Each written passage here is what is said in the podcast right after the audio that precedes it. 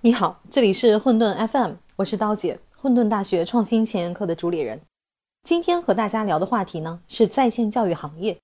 今年啊，在线教育行业是为数不多的亮点行业，融资消息不断。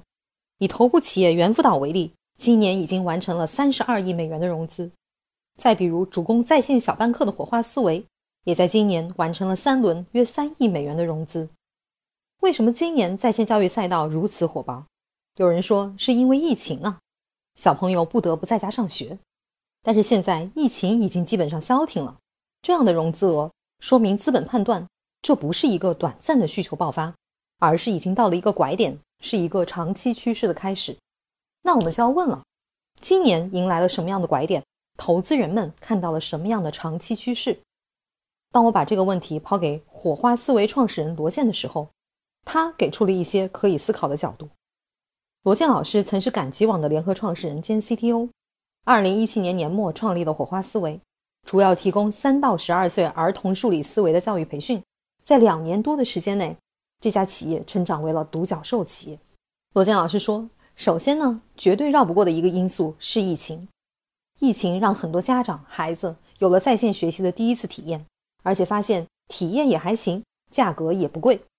而第二个因素呢，是因为在线教育行业在近2年找到了规模化增长的商业模式，也就是现在最热的大班直播课模式。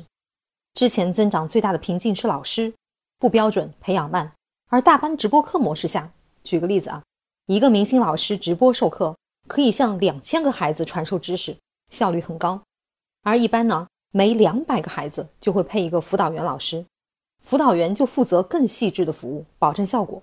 现在有了双师制，对名师的供给要求一下子降低了，服务能力呢则一下子上来了。在19年，学而思网校的续报率超过了 90%， 猿辅导的续报率也已经超过了 80%。 好未来在2019财年第4季度的财报里显示，它的线上业务的营收占比已经上升为 17%， 同比翻了近1倍。资本找到了这个行业增长的曲线，于是纷纷涌入，尤其是涌入那些头部企业。那除了疫情的短期影响因素，商业模式的突破改善，还有什么其他的更长期的影响因素吗？罗健老师说，有的。第一个因素呢，是人口结构的变化。今天我们看到的这群从3岁到12岁孩子的家长，是经历过中国大学扩招的那部分家长。高校的扩招使得更多的年轻人能够接触到高等教育，并在工作中发现了自己能力的不足，比如说表达能力不够好，思考事情的逻辑性不够等等。因为有了这样的一个前提，家长们会自然而然地想让孩子们接受一个好的启蒙，愿意为教育投资。第二个因素呢，是社交产品的发达。在很多年前，很多父母根本不知道别人家的小孩在学什么，但在今天，微信、抖音等社交产品的高度发展带来了2个变化。第一个变化是教育理念的传递，教育理念现在能够更加方便地传递到更多家长。第二个变化呢，是 peer pressure， 也就是同儕压力异常严重。家长们喜欢把自己的小朋友的学习成果分享到朋友圈。一个家长在刚开始可能还觉得无所谓，但天天看到周围的情况，心里必然会产生压力。所以呢，我来总结一下，在线教育在2020年的爆发，除了表面上的疫情原因，在需求端，高素质的家长更加重视教育。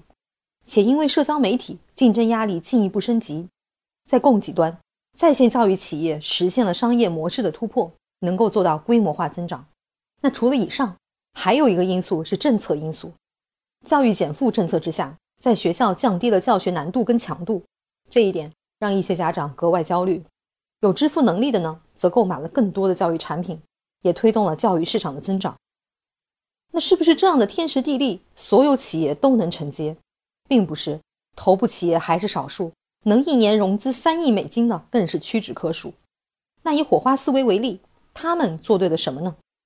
罗健认为，教育是一个长链条的服务行业，要求企业必须从底层一直往上走，在包含教研、课程、服务等等在内的每一个环节上面，都要努力比同行更加出色。举个例子，火花思维的课程是固定时间、固定老师、固定学生的，跟市面上可以灵活调整课程表的其他产品完全不同。为什么要牺牲这样的灵活性呢？对企业来说，运营很麻烦；对家长来说，少了时间上的选择权，也难免抱怨。那为什么呢？一呢，是为了老师可以长期跟踪这个班级同学的学习情况，还可以根据每个同学的学习进度展示不同的界面，进行分层教学，从而提升学习效果。二是为了挤入时间表，本来是一个素质教育类的非刚需产品，家长可能不太重视，但是如果你足够严肃认真，那家长也会同样对待。所以啊，这个安排一来是有着面向长期的思考，二来也相当精明。